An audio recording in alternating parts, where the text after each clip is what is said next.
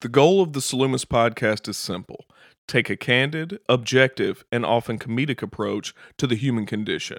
In keeping with this, the use of expletives, crude humor, and references to harsh realities are commonplace. If you find any of this to be offensive, please throw your listening device in the trash. If not, enjoy the show.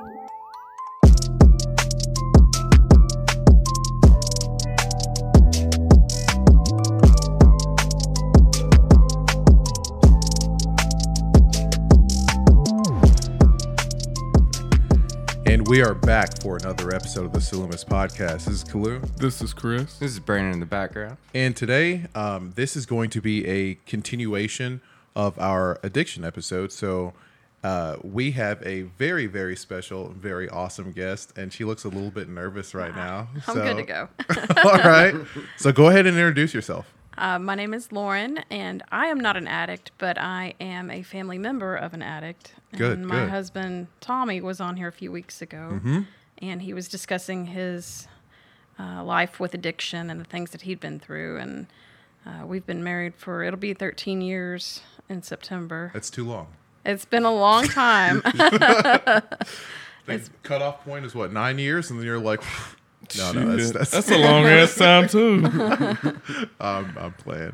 Um, so, As even Brandon, as Brandon eats watermelon, gingerly plucks a piece of melon. Male. It's Male. Watermelon. Don't. This isn't some ASMR. Don't do that.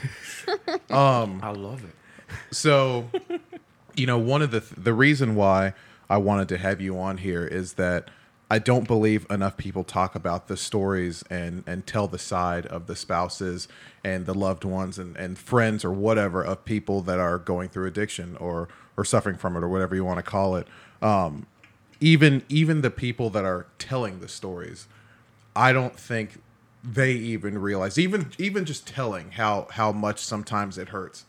And so what I wanted to do is is get your point of view.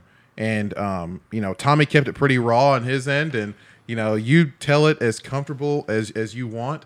Um, and hopefully we come up with something really nice. Again, the the premise of our podcast is to put really important things through the grinder. And if you like sausage, bacon, anything like that, the process there of making it's pretty disgusting. Right. But uh, the end the end product is something really really good. So I'm Right. hoping to be able to do that with you today. Um, so let's just start from the top. Um, one of the things I've always thought is that women are receptive as hell to everything. Um, and so I feel like you guys have this sixth, seventh, eighth, or ninth. Are you messing with my mic, bro? Oh, okay. You guys have this like sixth sense, if you want to call it, where you can tell when some shit is up. And so I want to ask you: Is that something that you felt before you really got the actual confirmation that something was up? I mean, I knew that there were things going on, but I didn't really know what was going on. There was definitely issues and red flags that would pop up, but I didn't know what it was. I'd never grown up in a family with active addiction. Uh, none of my my parents had any sort of. I mean, we didn't even drink in our house. They never even opened up a bottle of wine for Thanksgiving or anything like that. Even when we'd go to my extended family for Really? Christmas, holidays, anything like that, nobody in my family. There wasn't that black sheep uncle, you know, that had fallen off the wagon and you all knew he was crazy or drunk or whatever. And uh, we never had anybody like that in my family. So I didn't know what it was like to have a family member that was addicted to anything. I didn't really know what the signs were, what I was supposed to be looking for. I really didn't. Like I said, I knew that there were things that were going on. I just really couldn't put my finger on what it was. And maybe part of that was me trying to turn a blind eye to it because, I mean, who wants to face something like that Sure. and, and call it out that this is what's happening in your life? But at the same time, I just really didn't know what to do or, you know, how to react to the things that were happening. It Do, do you think that you, having grown up kind of insulated from that type of stuff, maybe didn't prepare you in some ways to to see warning signs or, or gauge whether he had a problem or yes not? definitely i don't i don't i didn't have any idea what was going on until you know he actually told me and then it was like a light bulb went off. Yeah, made sense. obviously. Now I can see it, and obviously hindsight is twenty twenty. Looking back now, I can definitely, I definitely know what was going on Yeah. now. But at And- the time, And then uh, the other side of that, like coming from you know my family's culture, where there's there's a lot of addiction, uh, dr- mostly alcohol abuse, but um, there's this overarching theme of like being able to handle your liquor, and as long as you handle business, you can careen as completely out of control as possible. Yeah. So it's kind of the the opposite of that. We tend to not notice somebody's got a problem until they completely crash and burn. Otherwise, we're like, ah, they they've got their shit under control. They just like to party, you know. Right, and whenever we had met, when we had first started dating, I mean, he he drank all the time, and it wasn't unusual because we were in our early twenties, and I was going through college, and you know, he was he was not in college, but he was working full time, and you know, it wasn't anything for him to get off, you know, after a shift of work, and then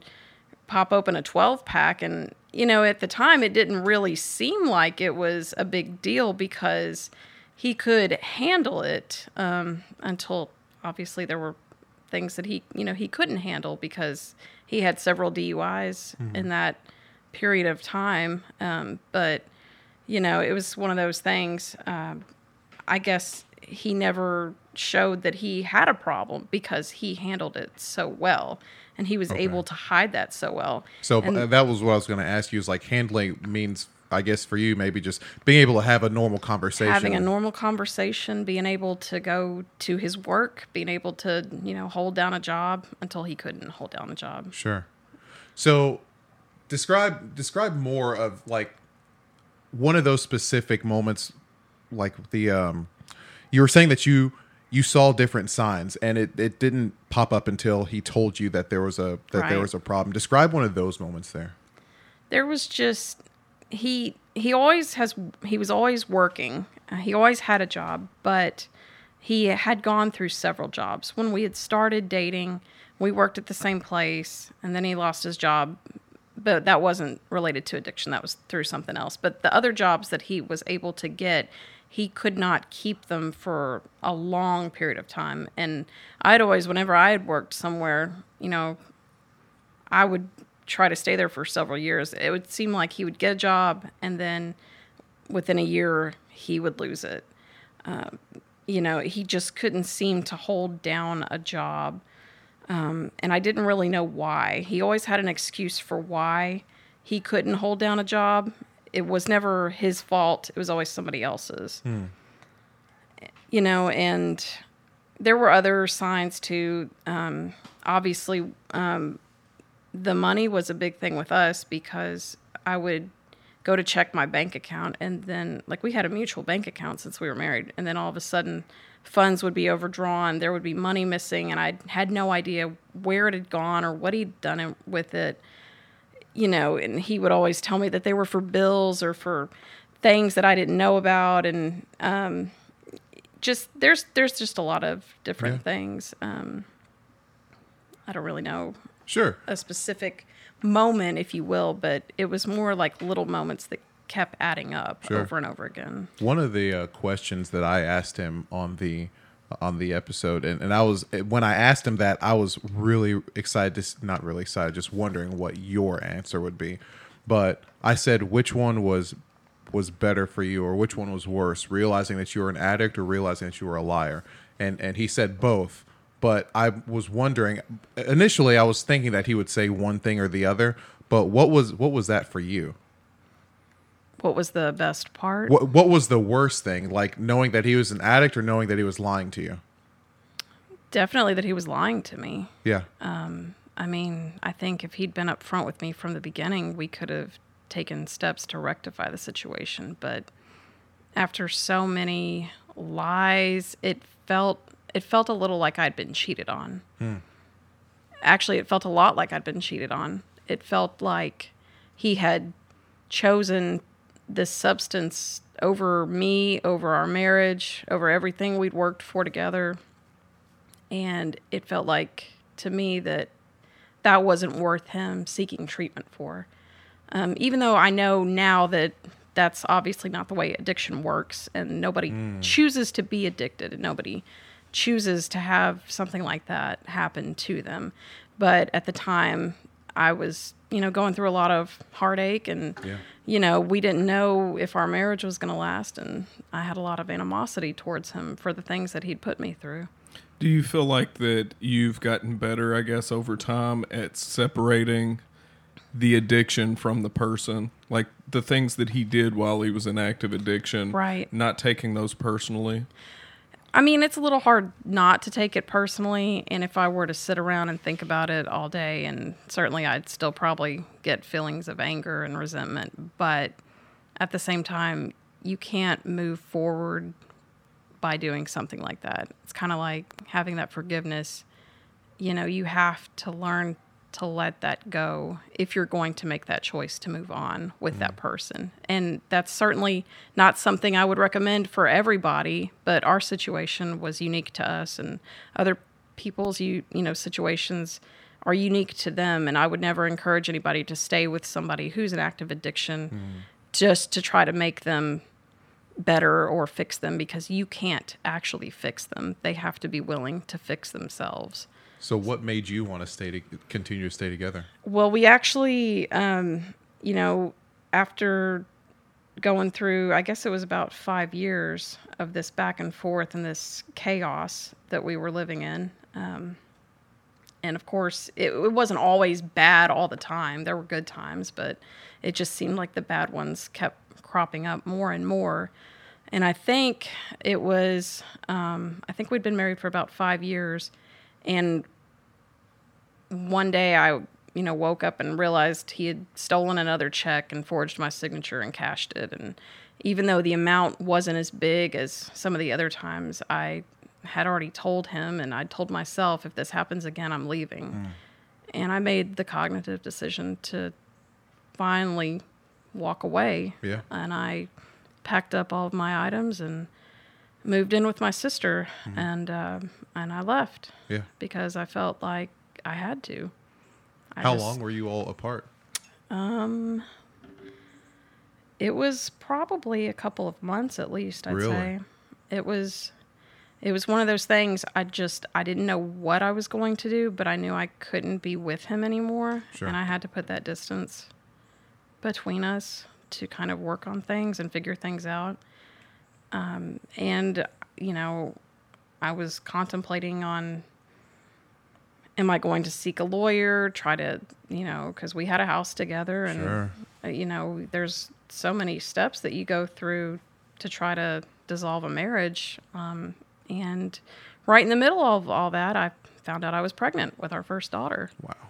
So that's So- when things became more complicated. Yeah, shit got real at that point, huh? Yeah, I mean, not a lot of people know that, but Yeah. when we found out we were pregnant, we were actually separated at the time. Really? So you've got this normally what would be a joyous event and you want to celebrate it together, but I felt like I was completely alone And, and you, I didn't know what I was going to do. that's what I was going to ask. Were you formulating contingency plans based upon like if he's not involved whatsoever, I'm going to have to do X, Y, and Z? Yes. Yes. I didn't know if I was going to have to move back home and get help from my family. I didn't know if I was going to try to raise a child on my own.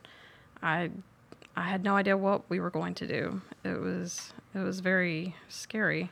Do you and and again because of the nature of of our podcast, we do ask questions. You Mm-hmm. know, do you think not not just we do ask questions, but we we put topics through the grinder, and so like, do you ever wonder like if you're still here now and still together now because because you got pregnant while while that was going on? Oh, I know we I know that's why we're together now. I mean, Yeah. obviously we've chosen to stay together because we love each other. yeah, But in the beginning, that was the sole reason. Um, I really didn't know what I was going to do at that point. Um, but at that point, we both made the decision that we were going to try to work it out.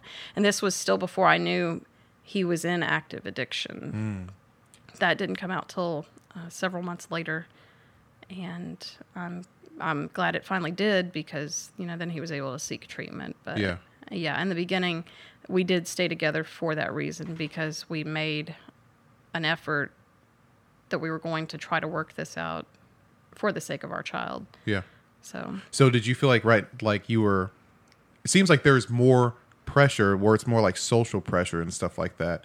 Like were you getting pressure from outside forces like, well you guys better stay together, this is what you're supposed to do or I think my dad had actually called him and talked to him and basically said, "You better get your shit together mm-hmm. because now it's not just about you and it's not about me either. It's about this this new being, this new child that's you know not even been born yet." But Yeah. I mean, sure, there was definitely that. I mean, and you know, I come from a family where, gosh, they think you know, other people's opinions are everything, and Yeah. you know, it, it sucks kind of having to grow up in that kind of scenario because even now, you know, I'm constantly thinking about, well, what are other gonna people think if Really? Y Z happens? You know, Yeah. so yeah, that that definitely had a, a part to play in it too. Who I wants that- go yeah, ahead. I was just going to say, who wants to come out to their family and be like, oh, I'm getting a divorce. And by the way, I'm also pregnant and I'm keeping it, you know, and I'm going to raise this baby by myself. Not that there's anything wrong with that. It's just what a hard conversation to have with your family, you know? I think you should listen to more of our episodes. We talk about kindly telling people that you love to kiss your ass. Right. just go and do your thing. you Yeah, know? yeah. And and just and just live your life. You know, it's a. I couldn't imagine what that what that is like. You know, and me Right. being being a, a male, I'm just like, oh, you know, if I don't like something, I just get rid of. You know what I'm saying? Like, Right. also very very pro-choice. You know what I'm saying? Sure. I'm just like, uh, well, if you, if you you know if things don't pan out, then it doesn't. You know, just it's not going to work for me. Um, I couldn't imagine life being in your in your shoes there. Um, and I want to ask, like, do you still get like, you know, bouts of anger or resentment and stuff like that now? No, I've really, I've had to let all that go and, you know, make Describe that, letting it go, because man, I hold a grudge like a motherfucker. I mean, it's not something that happened in a day. Yeah. Uh, it was it was something that happened over a long period of time. Yeah. Um, you know, we had a very difficult conversation before I had left. yeah, I think the day that I told him I'm leaving, uh, it was a very, very difficult conversation to have to try to make him understand. Like when I told him I'm leaving, he's like, okay. I'm like, no, I don't think you get it. I'm actually leaving you. I'm not going to be married to you anymore. And it was, it was very difficult to um, try to communicate that with him. And I, I mean, I said some very you know, hurtful things, but at the time they were, I meant every one of them. yeah, Telling him, I, I hate you. Like Yeah. looking him straight in the eyes and telling him, I hate you. yeah, I don't want to be married to you. Yeah. I've never been more miserable than I am right now. yeah. And I'm not doing this anymore. I And think- making that decision to leave.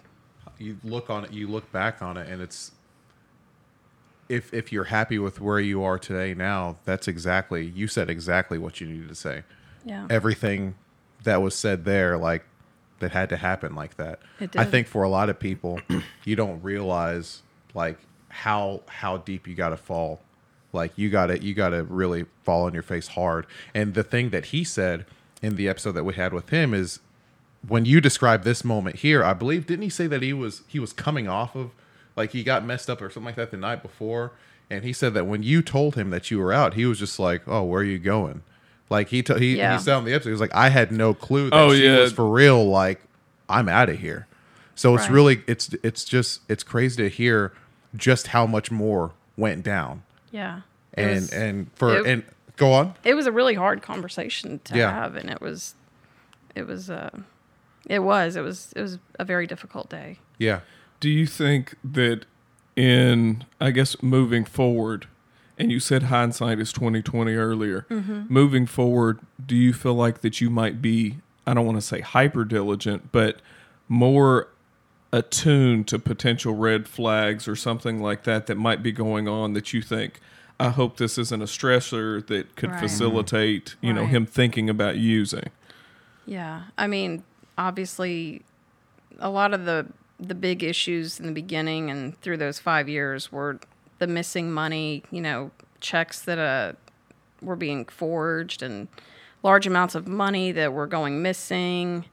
And you know, if you know, we we had to sit down and actually talk about all of those things whenever we were resolving uh, when he was going through through rehab, you know, those were some conversations that we had to have. And when he got out, we had to continue to have those, you know, because he had always told me before going through the active addiction, well, I'll never do this again, I promise, making these empty promises and then breaking them. Mm. And I remember being with him at the rehab facility and I'm telling him, I'm like, you've got to make a promise to me that you're not going to ever use again. And he's like, I can't make that promise because I can't guarantee that will never happen. And that was the first time he'd ever told me that. That's honest. And that was a good honest. starting point. That's- yeah, that's a good starting point. That was that was kind of a turning point because I knew that he meant it at that time and that that's when things he was actually going through, you know, going through all of the detox and everything. And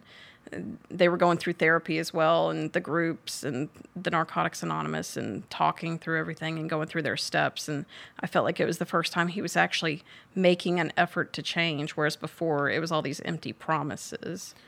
Do you think he would have ever changed if you hadn't stepped away or you weren't entirely willing to step away, at least in relation to you guys?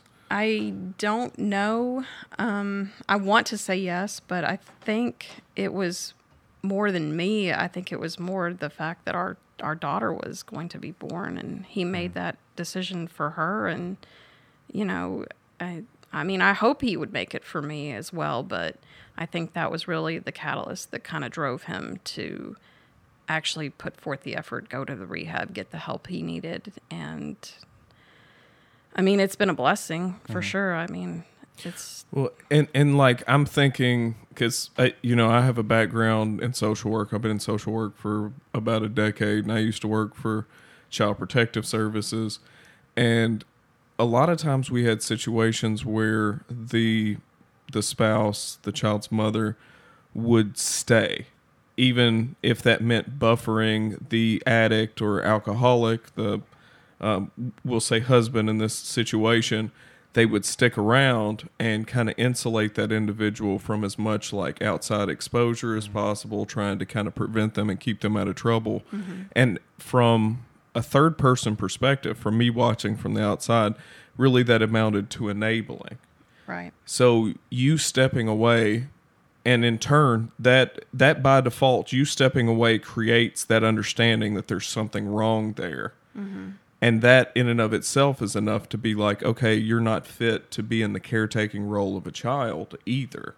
So I think that that was enormously formative in you being able to make any kind of step because there are plenty of women that think I have to stay here. Right. Even even with a child involved, they will think Right. I have to stay here and they think they're doing the right thing. especially in the South, man. Right, because Yeah. you know a, a lot of the values that are instilled in us in the South, um, loyalty, you know, kinfolk, what you you stick by your people. You and, don't get divorced. You don't do any of this. yeah, stuff. and it and honestly, alcoholism is very. I mean, it's an acceptable part of our culture down here in the South as well. But I think a lot of people, I say I say women, but um, men too, will stay in these situations and be trying their hardest and put forth the best intent. But really, at the end of the day, it's going to amount to enabling as long as you're still there. And then the idea of completely throwing down the gauntlet and distancing yourself, that's that's really the point where the individual has to, I feel like, take hold. Because if you're there constantly, they never really have to take accountability for what they've done. Right. You know? Right. Can you describe uh, outside of just being pregnant? Can you describe those couple of months where you were living with your sister and you were doing your own thing? Um, I mean, there wasn't really a whole lot for me to do. I mean, I just kind of felt cut off from everybody, and I kind of wanted that anyway because Okay. I was going through a lot of turmoil on the inside and trying to figure out what am I going to do from this point. But at the same time, I still had to, you know, go to work and you know pay the bills and everything. So. I really didn't have a choice to sit at home and feel so- sorry for myself, even though I might have done that a little bit. You know, I uh, I still went to work every day, and it was just sort of biding my time. Like, what am I going to do now? And trying to kind of calculate my next move. And then that's kind of I think I'd probably been there for maybe six weeks Yeah. when I found out, or maybe a little bit less, maybe four weeks when I found out I was pregnant, and Mm-hmm. um, that was I could imagine that moment. You're like, oh shit, for real? it, that's exactly what it was like. I took a pregnancy test, and I was like, oh fuck. oh man. I mean, not that I ever want my daughter to think that I'm not grateful for having her. It was just at that point in time, it was like, what am I going to do now? Yeah. How am I going to have a baby? I don't even have a marriage. It mm-hmm. doesn't even feel like I'm ever going to get through this, you know, this personal thing that I'm going through. And now I have to worry about another human being to bring into the world and all mm-hmm. that entails with that. You know, one of the things that you had mentioned earlier, you were talking about image being everything, and you know, for me, um, our family is the same way. You know, pride is everything. Yep. You know, it's and it's one of the the best lessons that my that my dad taught me was um we he and I had gone through a time where we didn't talk for a while, and um and I came. He said he it brought me up to his office and he you know he said. Uh, I essentially told him I was kind of tired of living in a shadow, you know, and and he told me like I didn't raise you to be like me, I raised you to be better. And the pride thing was was a massive thing. And so the connection I'm making is that when my sister, when she be, when she was an addict, you know, and I guess you you you're always an addict for life. you In active Yeah, addiction. when she was Right. in active addiction, um, pride was one of the worst things for me because it just made it it wasn't even a thing and i said this on the on the previous episode like it wasn't a thing about i made it less about your life is potentially in danger because you're using drugs. It was you're making this fucking family look bad. Yeah. like i'm tired of having when someone asks how's your sister doing? I'm like you know it, it stopped being a thing of me lying mm-hmm. and then it turned into one of those like i don't fucking care. Whatever you know whatever she wants to do. Yeah. you know what i'm saying? And to for me as a as a sibling like i don't and i said this too on the previous episode that like it's it's a rare thing for me to give up on my friends but for me to just completely throw someone in the trash like that and like how easily i did it because i was just so like you know Yeah. you're you're messing everything up Yeah. like in a in a way in the same way that she is gone through recovery and stuff like that i think that as a family member we have to go through a bit of recovery too so my Yeah. question for you is what has that recovery been like I mean, I know what you're saying completely because when he came to me and finally said, I need to go to rehab and I need to seek treatment for this, I was like, What? No, you don't. I didn't Re- want yeah, anybody to know. you didn't want anyone to I didn't want yeah. anybody to know. I had started a new job at a Yeah. at a police department nonetheless. I didn't want people to think maybe I was an addict too. Yeah. I didn't want other people that we knew, you know, knowing that he was a drug addict Mm-hmm. and that he was having to seek this help. And it sounds really selfish and shitty of me now to look back and say those things, but I told him I was like if you go to rehab, I'm leaving you. And that was Yeah.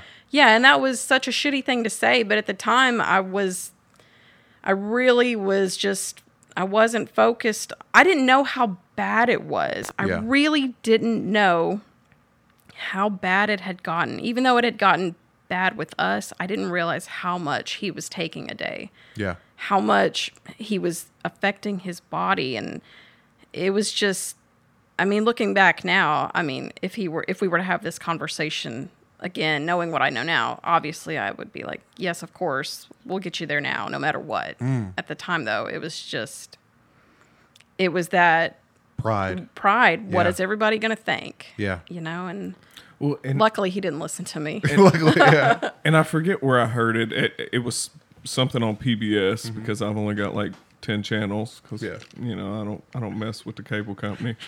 But something on PBS where it was a mother talking about her son who had, um, you know, was in currently in recovery, and she talked about pushing through all of the personal stuff, the things that that we took personally, the pride element, all of that, th- all of that like collateral damage that the addict facilitates. And she said that something that was very beneficial to her was instead of saying that this happened to her son or this thing that happened to her son, it was more this thing that happened to us. Yeah. And it was Yeah. it affected everybody in this Yeah. anybody in the social circle felt the ripples from it in Mm-hmm. some way shape form or fashion and then that that reaction that each of those people felt doesn't occur in a vacuum. Yeah. There's Yeah. like you said, you told him if you go to recovery, Yeah. then I'm going to leave you. Like th- there's bullets flying in every single direction while while this person is struggling with this illness. Yeah. And you know what's funny is that we um it's very human for us to make any situation about us. Oh You know, yeah, it's a natural going, thing. We're always going to put ourselves in the middle of any sort of situation. Like, how does this affect me, no And- matter what is happening? and we need to get past the the all-encompassing notion that the term selfish is negative. yeah, it's not Because sometimes being selfish is the best thing Yeah. to do. Yeah. yeah, and and if you ever thought that leaving was a selfish thing, I'm here to tell you that was not a selfish thing. That No. was that was what you that's what you had to do. There's a certain point where you know we also say uh, one of the things we say on this podcast is you know being an active participant in your life, and there's a certain point where when stuff is going on, especially in one of those situations. You sometimes lose authorship of your life when someone else is kind of taking the driver's seat. And I mm-hmm. think that you stepping out of there is you saying like, "Hey, I'm taking ownership." Right. And, and this- Acting instead of reacting. Yes, acting instead of reacting.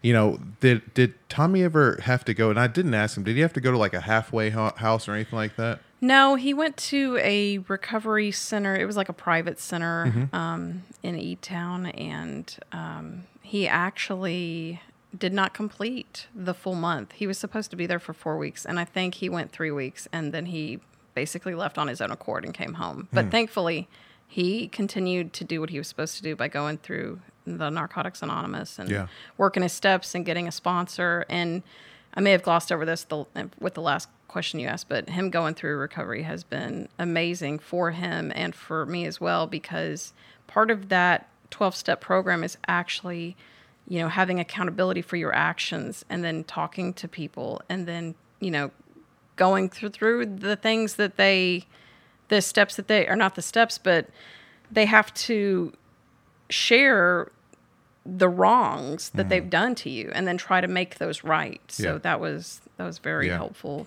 You know, just having him say I'm sorry for all these things that I put you through Yeah. was a big, you know, was a big help. You know, there was when you had mentioned a place in in E Town. I, I have a feeling it might have been the same place that my sister went to, but um, one thing that that was man, it, it floored me like nothing else. And I used to work in E Town, and I remember I went to uh, I went out to lunch with some coworkers, and we we went to this like it was kind of like a B Dubs type of place, but it wasn't. You know, it was typical like sports bar, and um, I see, you know, so- apparently in this place they'll let you go and work a little bit at a at any sort of place. So they let apparently they let my sister work at Okay. this restaurant. And so I had no clue. I hadn't talked to her Oh, wow. in like probably a year, two years or something like Really? that. Yeah. And then here I am sitting with coworkers and I see a, a waitress over there and I was like, is that my little sister? And here I am still angry, you know what I mean? Yeah. And and she sees me and I was just like, what are you doing here? And like she I remember she um she froze and she dropped all the food Oh my gosh. from that she from one of the other tables, right? And the other people were they kind of got like like you know how people are. You you've waited, Yeah. you know, you've you've served before. Yeah. So the I didn't at when she dropped it, like I just went over. I didn't even think twice. I just and it wasn't even I'll help people, you know what I'm saying? But it felt like going into like brother mode again. Yeah. And I just went over there and I just started cleaning the stuff up. Yeah. And so one of the the guests or not guests, I'm not at fucking Target. Um, one of the uh uh the patrons or customers or whatever was just like asked me a question like I work there or something like that. And I was like, I don't work here, man. You know, it was one of those things. And then as I, as we're picking up all the shit she spilled everywhere, I was like, what are you doing here? You know, she was just like, oh, I'm, I'm here for, you know, I, I stay here right now and all this other stuff. And I remember afterwards, like going, going into the, the car after, after this lunch, it made, it just, it changed everything. You know, I went into the car and I just like, I, I cried, man. I was just like, I've I've been so fucking mad. I she could have died. I had no clue. I Yep. Uh, because I made this shit all about me Yep. and and it was it was so crazy and and from that day i was just like i've got to figure out like and me i'm i come from and we we say it a lot i come from the camp of extreme ownership i try to take ownership of every single situation mm-hmm. it wasn't even about her and addiction anymore it was about me and giving up on someone and just me and mm-hmm. being an asshole and all the all the shitty things that i said to other people because i was more worried about how it made us look because Yeah. everyone knows the Anjacos. Everyone this, Yeah. oh, your dad is this, you know, great professor. Your mom does this. You do this. And you go out of your way to make them look like an anomaly. Exactly. Yeah. I went. That's exactly. That's perfect. I went out of my way to make it look like she was just some other person. And then, and I remember even after that moment, like when people would, they'll be like, "How's your sister?" You know what I mean? Because I had done so much of that damage Yeah. by being like, "Oh, she's a piece of shit" or whatever. You know what I'm saying? I had done so much of that that now I'm on the defensive. You know what I mean? So now anytime anyone asks about her, I start like, how is she whooping ass right now? Yeah. At, at She's life? killing it, right? She's killing it. You know what I'm saying? Yeah. And so it's that has been a, a process for me even now. Um, and you know, she she lives in Atlanta uh, with my older sister, and, and and like I'm not even lying, she's fucking crushing it. For you know, she That's works for my sister, and she's doing really well. But um, that is that is something that I even struggle to forgive myself with Yeah. is is the fact that and and family is such a big thing for us you know what i mean like knowing your name knowing where you came from being proud of our heritage Mm-hmm. and and nowhere in that list of shit does it does it have throwing people in the trash that have you know Yeah. even if they have the same last name or the same blood or anything like that Yeah. as you. And so you know i i sort of get what you're i absolutely get what you mean when you uh when you kind of when you had to throw them in the trash you know it's just and and i think that um and i'm proud of her. I'm 100% proud of her now. You know what i mean? But uh But having having that really profound, like drawing the line in the sand, face off, Yeah. and setting those boundaries, Yeah. is one of the most beneficial things that loved ones can do Yeah. as far as an active bid to help somebody in recovery. Mm-hmm. Because if you're accommodating in any way, shape, form, or fac- fashion, that addiction's going to take over. And I think you may proxy this statement, I don't know, but it's not them. Like when they're in active addiction, it's their it's their illness. It's their symptoms that are activating the manipulation. That chemical dependency facilitates behavior that is not native to the person that you know. right. So uh, I, I guess just like in my own, I guess in my own personal life, um, I I don't I, I've gotten past the uh, taking it personal part, way past the personal taking it personal part. But I also know I can't be present and I can't be overly accessible unless it's directly related to making progress regarding recovery. Because at this point, any presence that I have, other than in that capacity, is going to just probably make this person feel justified that they're not exactly doing what they're supposed to be doing. Yeah. Unless we're at baseline where we're all in agreement that hey you can't drink anymore mm-hmm. or you can't use anymore then i can't even be present. You know e- even i- even if this person is drinking in moderation in front of me and not completely just you know face down in the floor still that being present just that open line of communication and pretending like things are okay that's enabling to me at least. And and i'm you know i'm kind of stuck at that point right now where you know people ask me have you have you talked to this person? Have you you know reached out to them you know i was at the hospital. I i, I heard what the doctor said regarding you know you can't drink anymore. And uh now there's been a bit of backpedaling justification like well maybe i can drink a little bit. Yeah. and I was there. I was available until this rationale of maybe I can drink a little bit because if I show up, I'm going to burn that motherfucker to the ground, Yep. so to Yeah. speak. My presence is not going to be one of well, let's get this figured Yeah, out. it's It's, like, all what the hell are you Yeah, doing? I'm. I you're you are going to end up hating me in this moment if I show up and I say my piece. Yeah. So I've kind of stepped back from it. I'm letting the rest of my family members address it in their way, and then if things get out of hand, then probably me and my older brother will have to be the assholes in the situation. But until then, stepping away, I mean, there's enormous utility in fucking stepping away. It, it- not only for Yeah. yourself, Mm-hmm. but to help the person that's struggling as well. Right. Yeah. Do you are are you that way too? Like you wouldn't want Tommy to even have a drink of alcohol or He or, won't at Yeah. all. And I've even, you know, early on in his recovery, he, well, like when he got clean, his first clean date was actually on Leap February 29th. Yeah. And shortly after that, his sister had gotten married. And we went to her wedding and they were serving alcohol. And he went out and had a, some beers up mm-hmm. at the bar with his brother. And I'm like, What are you doing? I thought you weren't supposed to be drinking. And he's like, Oh, it's okay. You know, I can handle it. But he did not, he was not able to handle it. Yeah. He could not, he knows himself. And he realized after having one, one wasn't going to be enough. And then it quickly became more than one. And the morning after, he was talking to me about it. I'm like, I think you really need to call your sponsor and talk to them about it. And so now his new clean date is a different date hmm. because he had had that relapse. But he realized in that moment that he he can't just differentiate between the narcotics and the alcohol. Yeah. He can't have any of them. And I've even like as the years have gone by, you know, I like to kick back and have a drink every once in a while, and I, I've never had a problem with it, so it doesn't Lauren, affect you seem like me. you get white girl wasted. I I probably would. I mean, I'm a I'm a complete lightweight now. So, I mean, but I've tried to, you know, even be like, hey, what if you can you ever get to the point where you can just kick back and have a beer Yeah. or go to a wine tasting or anything like that? And I just don't know if he will ever be able to. And uh, that's okay. And I've, you know, I think he's okay with it. I'm okay with it now. But it's just one of those things I'm like, well, you can't even like enjoy just like a craft beer if you just want to drink it to see what it tastes like. And Yeah.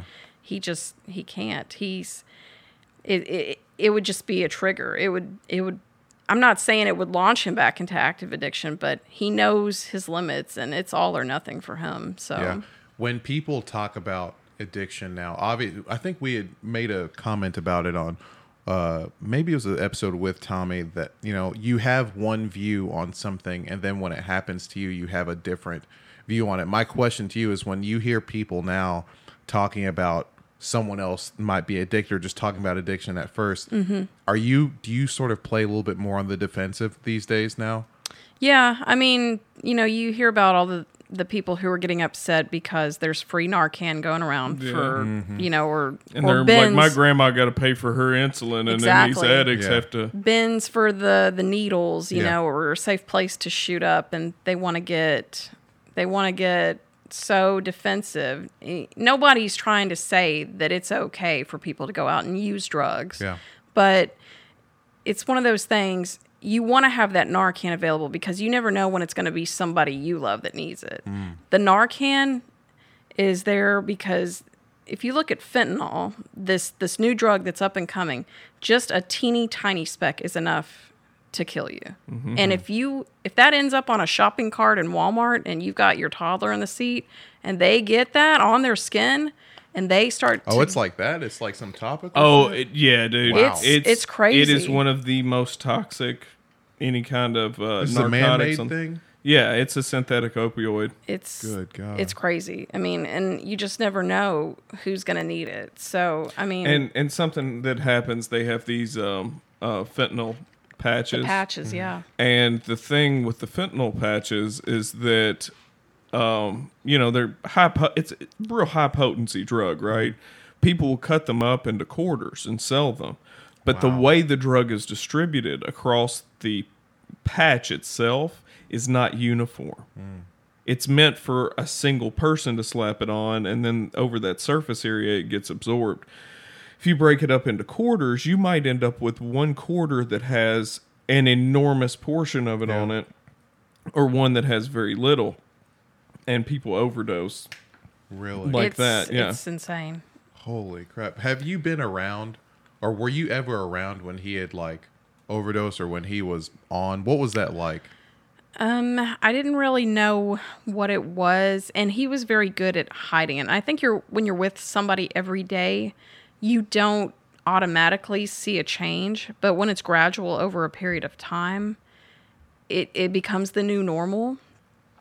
So he would have issues with like he used to smoke, and I remember I would come home and he'd be like passed out with a cigarette and like burning holes in the couch or in a blanket. And I'd be like, What is wrong with you? And he'd be like, I'm just so exhausted. Because one of the jobs that he had had before was like making the whiskey barrels for Jack Daniels. And it was very backbreaking, very hard and laboring work. And he's like, I'm just exhausted. I'm I just, but I'm like, How can you fall asleep with a cigarette and it's burning a hole in our couch? Like, how does this even happen? This just doesn't seem like it's normal and you know he would he would have um, body issues. He would have like having to take an enema, you know, because he couldn't get this stuff out of his system, and it was making other things effective. I mean, there were there were periods of time where he he you know couldn't even like we couldn't even make love because he was having problems with getting an erection, and it was like, what's wrong with you? There's Yeah. something going on, and I don't know what it is. Like I just don't know what's going on. But like I said, all these little things are like now I can I can see Yeah. like all these little things have added up. But I didn't really know when he was when he was high, I didn't get it because he was very good at hiding the fact that he was high.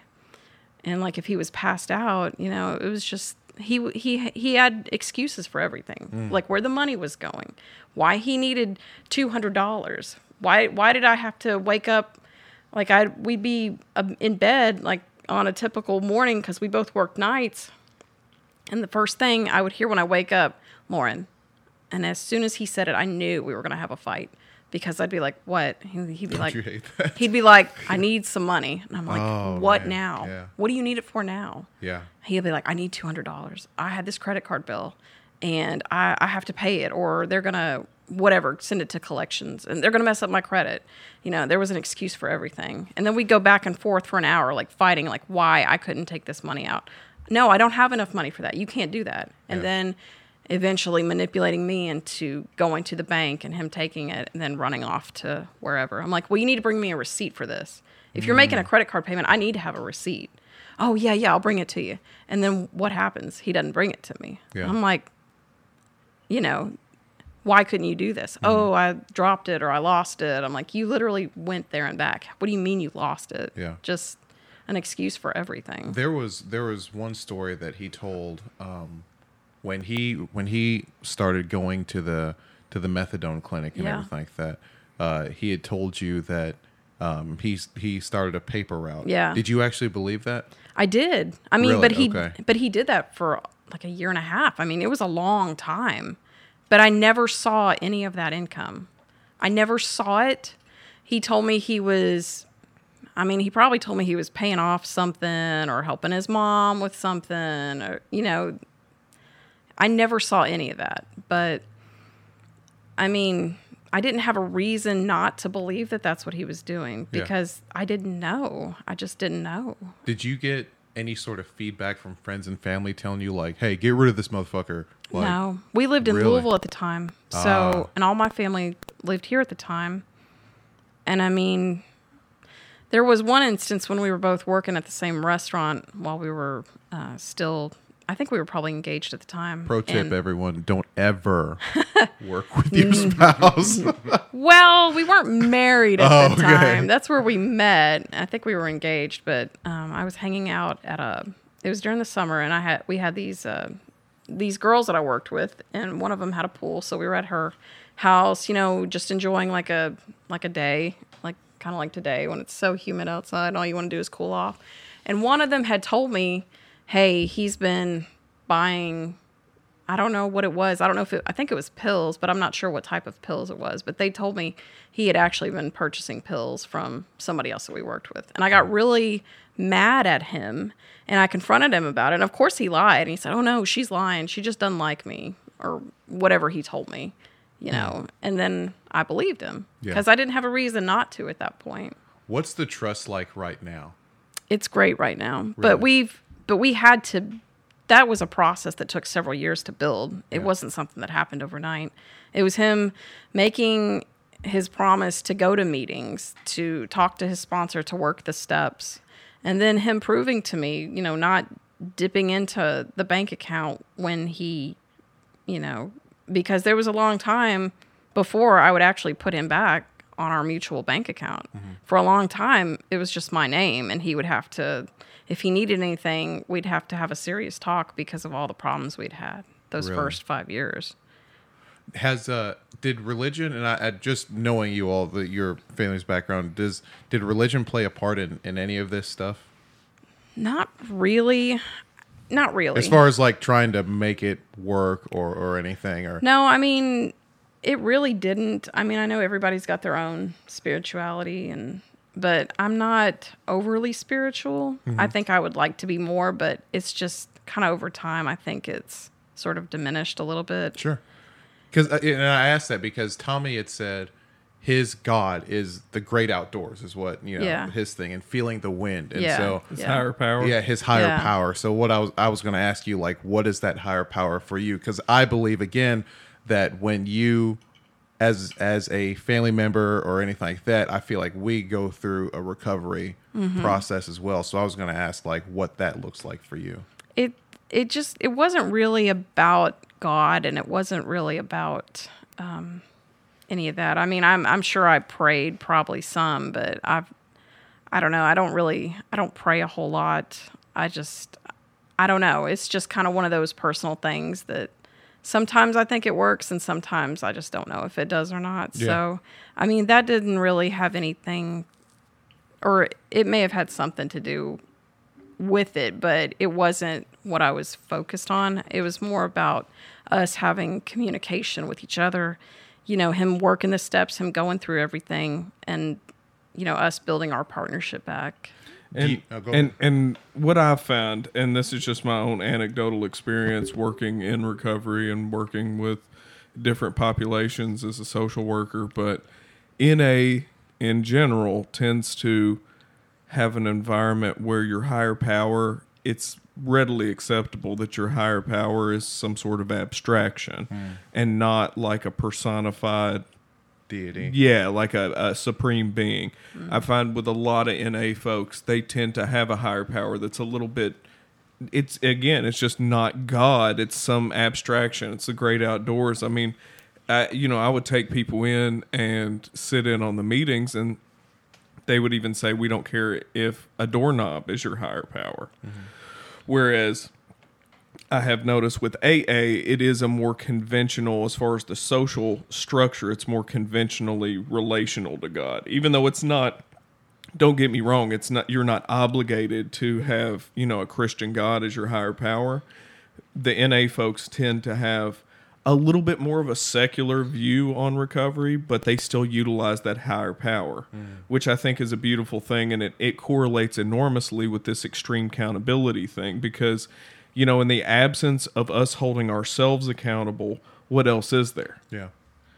So, um, and and if if you're in active addiction, that's obviously one of the biggest things that you joust with is holding yourself accountable. So, looking at something greater than yourself, and you know, we were just talking about on this last episode, the faith episode, the utility in being made to feel small. Yeah. Yeah, absolutely. So I think when people get wrapped up in their own head, and when you get wrapped up in your own head and you've got your blinders on, I think it's quite easy to lose yourself and lose track of who you are, and to add substances on top of that, I think it just kind of snowballs. Yeah. You know, everyone or a lot of people like to think that in in marriages or in relationships, you know, obviously the the communication is is obviously it's a big thing. It's very important. But do you feel or did you have problems or did you at least struggle with the fact that Tommy had to communicate with someone else to be able to go through all this like you kind of had to be on the outside or I know you willingly put yourself on the outside of it but mm-hmm. did you No. struggle with that at all? No, I mean, because when he's got a sponsor and he's got a whole group of people who know exactly what he's going through, they're way better qualified to talk those things out through than me. Because, like I said before, I've never been in active addiction. I don't know anything about it aside from what I've learned, you know, being married to him. Yeah. There's no way that I could ever, you know, have some of the conversations that he's had with other people because I don't understand what it's like to not be able to put something down, to have something that has absolute control over your life to where your life is completely unmanageable because of it. Yeah. I don't know what that's like. Did you ever go to therapy just for you? I when we first separated, I did go to a couple of counseling sessions because I just didn't know what to do and I had to talk to somebody, but there real I, I didn't really get a whole lot out of them. I only went to maybe two and then I was just kind of tired of talking to the woman. I mean, maybe it was because I hadn't found the right person. It was it was free through my work and I mean Do you think there was that pride issue there too, where you didn't want people to know that you were? I mean, not necessarily. I mean, I, it, it may have helped a little bit, but and uh, let's and we have to make the allowance, even though we're very pro therapy.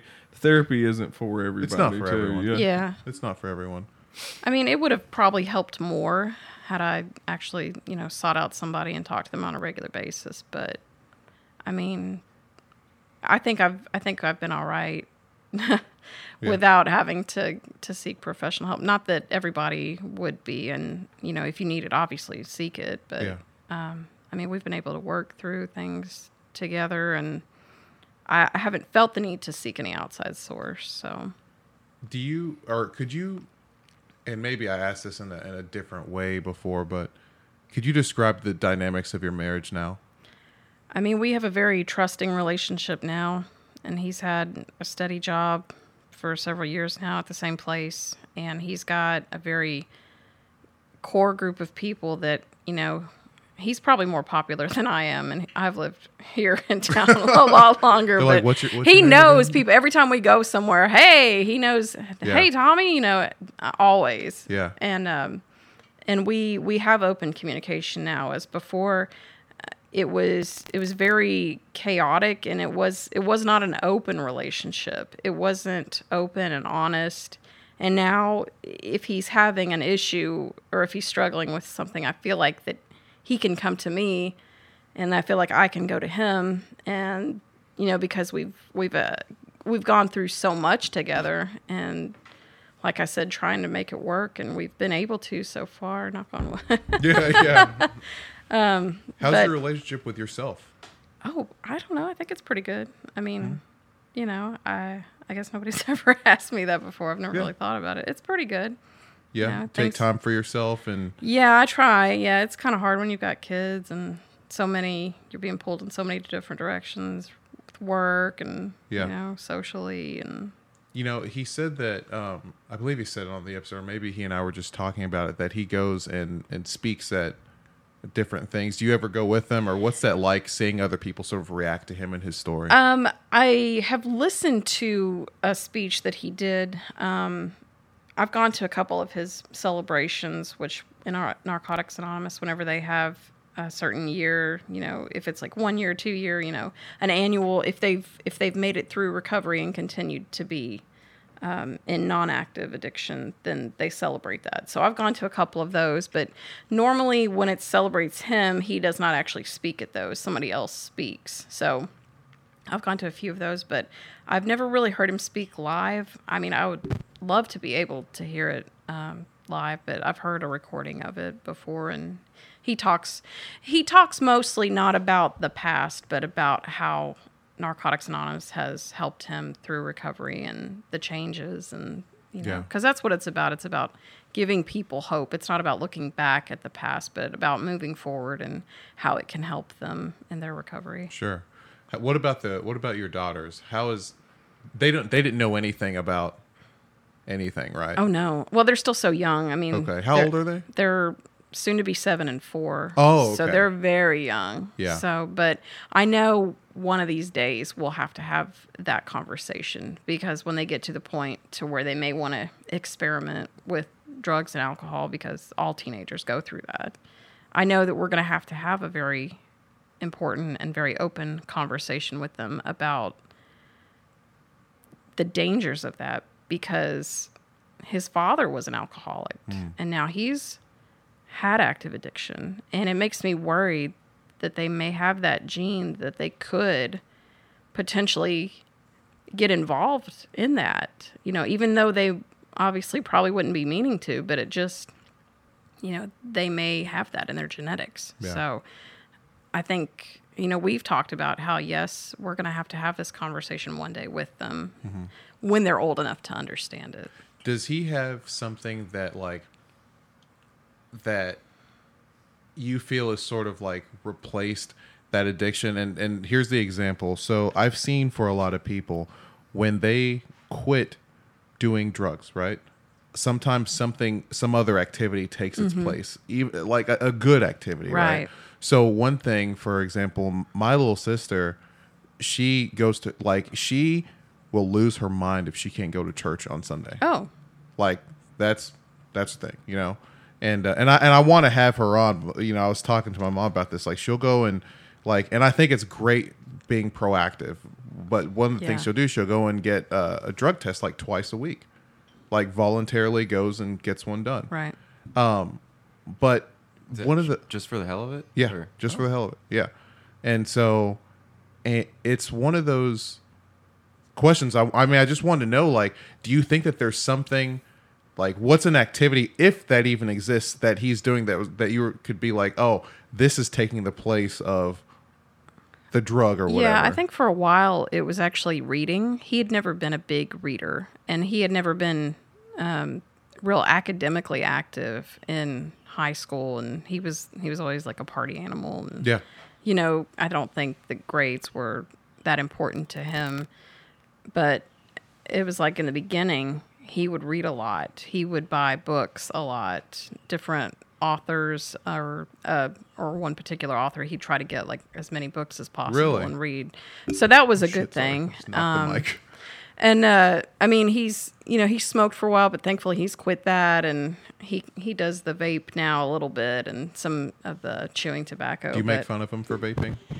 I mean, he's not like he's not like making smoke clouds or smoke rings or anything, you know, or fruity flavors. I mean, he's got Fruity it. flavors. He he's got it just Like, babe, for smell this grape. for occasion. You know, sometimes I think he may miss you know having that that smoking, but Yeah. uh, other than that, no. I mean, Do you feel like you're missing out on some stuff? Like when he had said that on your, I think it was your 10 year anniversary, you asked him like, "Oh, can I get a, you know, a little bit of this wine and stuff like that?" Did Yeah. you feel guilty? No. I never I never really did. I mean, I felt nervous about keeping it in the house because oh, is this going to trigger him? Is he going to want this? But we've gotten to that point where no, I mean, I can I keep the alcohol in the house, you know, if I want to have a drink occasionally and it's it's never been an issue. I mean,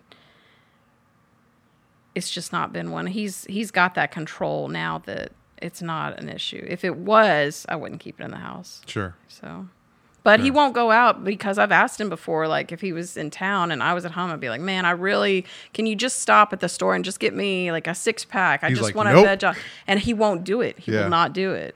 Uh, you you guys still live out in the country, right? Yeah, we still live Well, I out in the think they just made the country wet now. So It was never dry. It was never dry. Really? I thought they had that on lockdown for the gas stations no. and stuff like that. I think Kentucky used to have it where you couldn't purchase alcohol till after 12 or 1 on a Sunday. I don't know if they still have that or not. Yeah. Yeah. Cool. So, where do you sort of see things going in the next couple of years? Just your relationship, just yourself, growth, all that. I mean, the sky's the limit, I hope. I mean, Yeah. everything's been very, very good, especially when we look back and look at the chaos that our life was before this. Um, you know, we, we've got a great relationship now and steady jobs, and he's about to finish with his degree and, you know, get an even better job. And, you know, we've got our little family and, I mean, I, I obviously hope for the best. You know, you never know what life Yeah. will throw at you, but I mean, With this, I mean, but with the stuff that you've been through, I'd say that you're a lot more prepared this time. yeah, for sure. Yeah. I mean, I feel like you know, after going what we went through, it's just solidified everything, and we still want to be together. So Yeah. And it maybe makes you appreciate it a little bit more. it really knowing- does. knowing that you know how bad things could potentially be. Yeah. And I hmm. mean, there's no saying that something bad won't happen and a relapse won't ever happen. I mean, hopefully that won't, but I mean, you know, we're just kind of, I guess we would go through with it, you Yeah. know, work through it, hopefully. I think what's his uh uh what's uh God, our last guest. Adam Shorts. Adam, Adam Short. And I'm the piece of shit because he was my guest. and he was dressed like And you, we were and you pronounced his name right the first try. yeah, I'm such a piece of shit. Yeah, you But, are uh, such piece of shit. Piece of shit. Um well shit, I forgot what I was gonna say. I had something really good. You a motherfucking lie. I know. No, I really Oh, Clue just lies. No, I don't. I tell the truth all the time. Um, did you? this one's kind of funny. Um, can you can you tell Tommy he's wrong about the whole ho ho things? that was pretty jacked up. What he Straight to his wife. yeah. he doesn't like them, right? Huh? No, he said that. I told him, what would it be like if if someone who was addicted to eating would come into to his NA meetings and, and He was like, "You never suck dick for yeah, ho-hos." yeah. He said Yeah. he never sucked dick for ho and I was like, "Well, I don't know. Kalu has been." that shit was absolutely hilarious. But do you can you give us a message? Give us something that I you know other people who are going through the same thing could can learn. Um, you know, I, I think that there's a lot more people in our positions than than we realize. Um, and there's so many people that are keeping this kind of stuff out in the dark Right. or out in you know what I'm saying keeping a lot of this stuff in the dark and we I know that you and I aren't the only people that suffer from the whole pride thing and Right. and and having to um try and make things look good and we we had a an episode sort of I was hoping that this would be a, a thing that we we had talked about on the sins of our fathers episode where we talked about like generational problems and ideas and things like that that we carry over from um, from previous generations. But uh, well, this leads into another question I want to ask you: is how do you think you're going to do things different with your kids? Well, I mean, we're we're like everybody else. We're just doing the best we can, and Yeah, every, building an airplane while flying. right? every day does not. I mean, it's. I mean, I don't always feel like I'm doing a good enough job, and I get short with the kids, and you know, just life can be chaotic in that sense as well. But it's just, I guess, when we when they're old enough to understand, and we can have a mature conversation with them about the dangers, not just that don't do drugs, they're bad Yeah. for you. Like this is what can happen to your life. This is where it can get. Um, I think Do you think you you should also talk about? I mean, the fun, but also the dangers. yeah. Like because there are there are if some people can have a damn good time with them. Yeah. know? And some people, it's just too much. It's one of those too much of a good thing type of thing. You know. I just talks. want them to know that there's a history in our family of that on their on their dad's side and that they need to be prepared that it may be more than they can handle or that they think they can handle. Hmm. And I don't I mean, I know they're going to want to experiment probably and it's just natural to want to to do those things, but I want them to be prepared to know that there is that potential for the danger of you know that fine line between experimenting and then all of a sudden whoa Yeah. Yeah. you're, you're way you're way farther than you ever imagined you would be Sure. So sorry to, to cut, you know, change That's direction, fine. but I wanted to know, like, give give us a message. Give give the people, the Yeah. listeners, something that they can take with them. I just, I mean, if you think something's going on, your gut instincts are usually right. Even if you don't know what it is, it's just, it's just hard when the person that you love is going through something like that. But they have to be able to help themselves, and you can't fix them as much as you would want to or try to.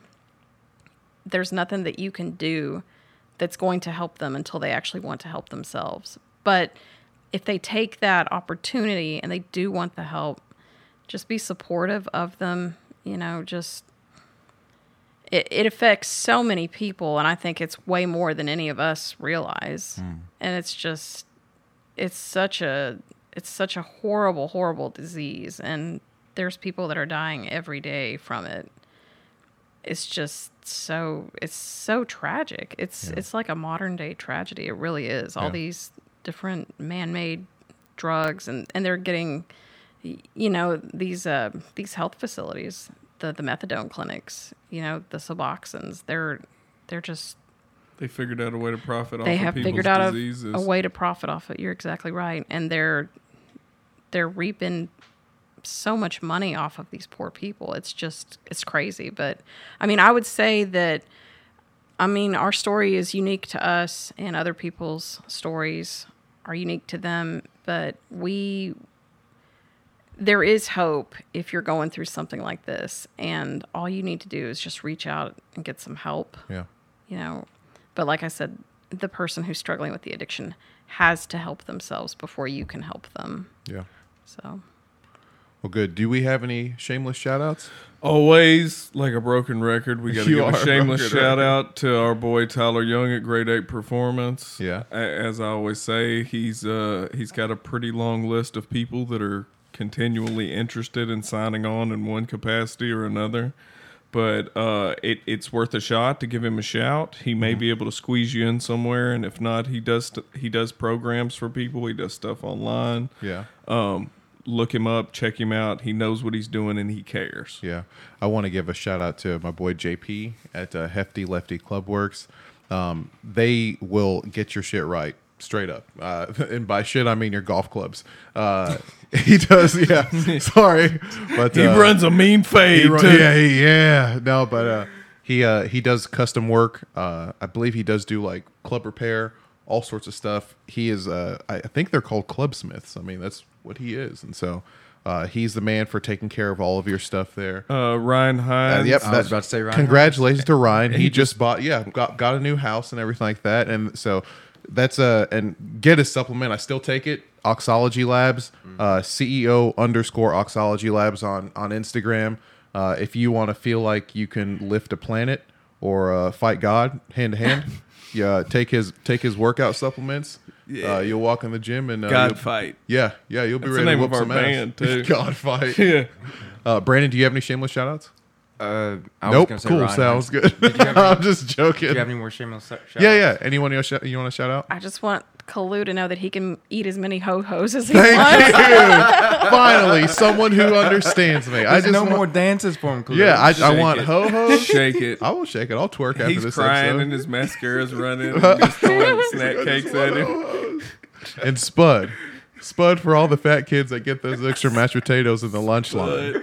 Yes, absolutely, Spud. We, we got also uh, we can't forget about uh, Josh Biggs. Yes. Fuel Nutrition. Fuel nutrition, and I told you he's doing MMA now. Yeah. Yeah, that's- he tore his bicep, but I still wouldn't want to get hit by him. So Oh no. there's that. Well, no. Yeah. I wouldn't want to get Is hit he by gonna take Brandon. down Jon Jones? I don't. He'll take down whoever he wants. This dude's ginormous. I But mean, he's uh, awesome. Shout out to him. Shout out to Fuel Nutrition. Bartley Also- Weaver. Yeah, we got, my got boy bartley Oh yeah, you know Bartley. I We gotta know him. Shout Yeah. out Bartley Weaver, one of the nicest guys on the planet. Yes. Um. He what he when he talks, he says what he means, and Yep. otherwise he keeps his mouth shut. Yeah, pretty much. But one of the nicest dudes, one of the most sincere human beings. Uh, he's, I mean, doing big things, yes he man. is and he will eat you under the table for Yeah, days. Absolutely. I was watching a uh, a uh, competitive eating thing, and I was like, "Yeah, I can." No, I couldn't do that. After I see the stuff Bartley eats, I was like, "There's no way." i don't know where he puts it Shit, I don't know. He works He's out got like a one- machine. He's got so- one of them Ko- Kobayashi stomachs that Yeah. stand up. Yeah, you can eat 10,000 hot dogs or whatever. Um, all right, guys. So hopefully you all found some value in this episode. I'm so, so, so thankful that you were able to come on. thank you Seriously, so Lauren, much for like, having me Yeah, this is this is just something that I've been very. I feel like it's. It feels a little bit like therapy to It me does. too. Um, it's. It makes me want to like reach out to my. I, I eventually want to have my sister on whenever she's in town and just sort of put that whole thing Mm-hmm. through the grinder. And I actually might have you guys not be in the episode. It may just be a. actually we have to be in the episode and we somebody else has to be moderating. You yeah, can't- you you're won't right. be able to see the forest for the yeah, I trees, wouldn't. dog. You're right. Actually, you're right. So you got to be a guest, essentially. yeah. Ugh. Yeah. And how we're gonna get all the embarrassing stuff? Huh? Oh God. Yeah, exactly. I couldn't. yeah, I guess I'll have to learn to give up control, but Yep. Yep. whatever. It's good Um, for you. I guess so. We'll call the episode that. Yeah. Blue giving up control. No. Um but yeah, it's you know, I, I really value and I and I have for years. And so I'm I'm so thankful that you've been able to come out here and just and talk. And uh I really value Tommy as well. Oh, yeah. Uh, and he's one of the he's one of my fe- my friends that I'm actually okay with like talking on the phone with him longer than 6 minutes. Right. He's a lot- entertaining as shit. He Like, really He is. is. Yeah, I, I literally have two friends that'll call me, and they'll talk on the phone for like thirty minutes. It's like, I- it's like a it's like a lost art being able to talk on the phone because like Not everything for can be. she's like not. He'll be like, I'll be walking outside and he'll be on the phone and he'll be like, Here, say hi to so and so. And I'll be like, Huh? Who are they? Yep. And I'm like, I don't feel like it. I don't want to say hi. I'm trying to go to, I'm just trying to go to my car to get something out. Yep. And he wants me to talk to somebody I've never even met. Exactly. And then it's just downhill from there. You there. know, one of- it was it was maybe about two months ago or so. I was uh, chilling out at the house, irresponsibly playing video games. And I should have been being a husband and stuff like that. Uh, he he he he calls me, and he was like, "Kalu, I got a question." You know, and, and Tommy's typical. It was more like, "Hey, Kalu, I got a question," and I was just like, "All right." He's like Carson Wentz, and I was like, "Here we fucking go."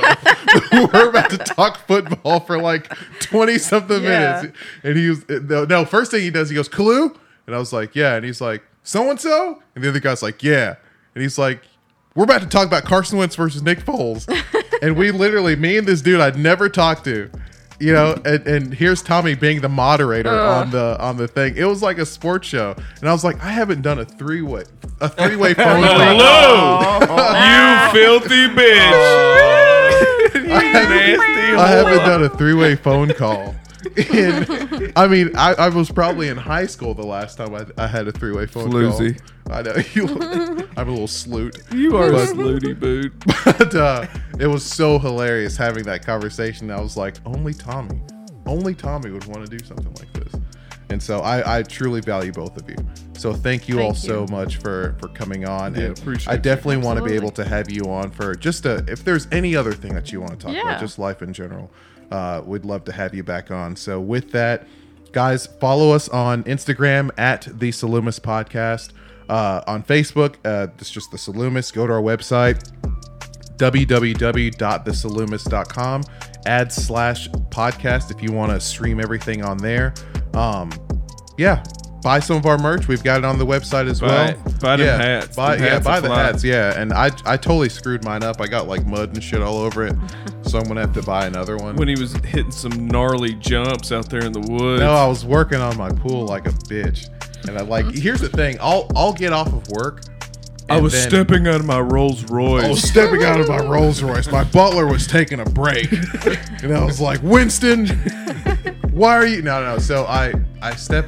I literally will go. I'll be in work clothes, and I'll go and like work on the pool in work clothes. I just don't care what I'm wearing. That being said, I've ruined like four pairs of shoes, and I also ruined my overcome hat. So I was pretty sad about that. Um, so now there's just a, a bunch of. I literally am wearing these right now. I have a pair of Team Jordans that are just trashy and they got yeah, mud on them. Kalu is dressed like somebody's auntie right now. Yeah, I am dressed like I got a hairnet and shit like that. Yeah. Motherfucker's got leggings wear- I'm wearing flip flops and socks. I am somebody's auntie. well, it's, it's either the auntie or it's me dressed like Barack Obama. So you got to have one or the other. I'm taking the kids to the aquarium. Oh my god. All right, guys. Thank you all so much for your time and attention. If you have any questions, hit us up. And I believe we're out. Peace. Bud.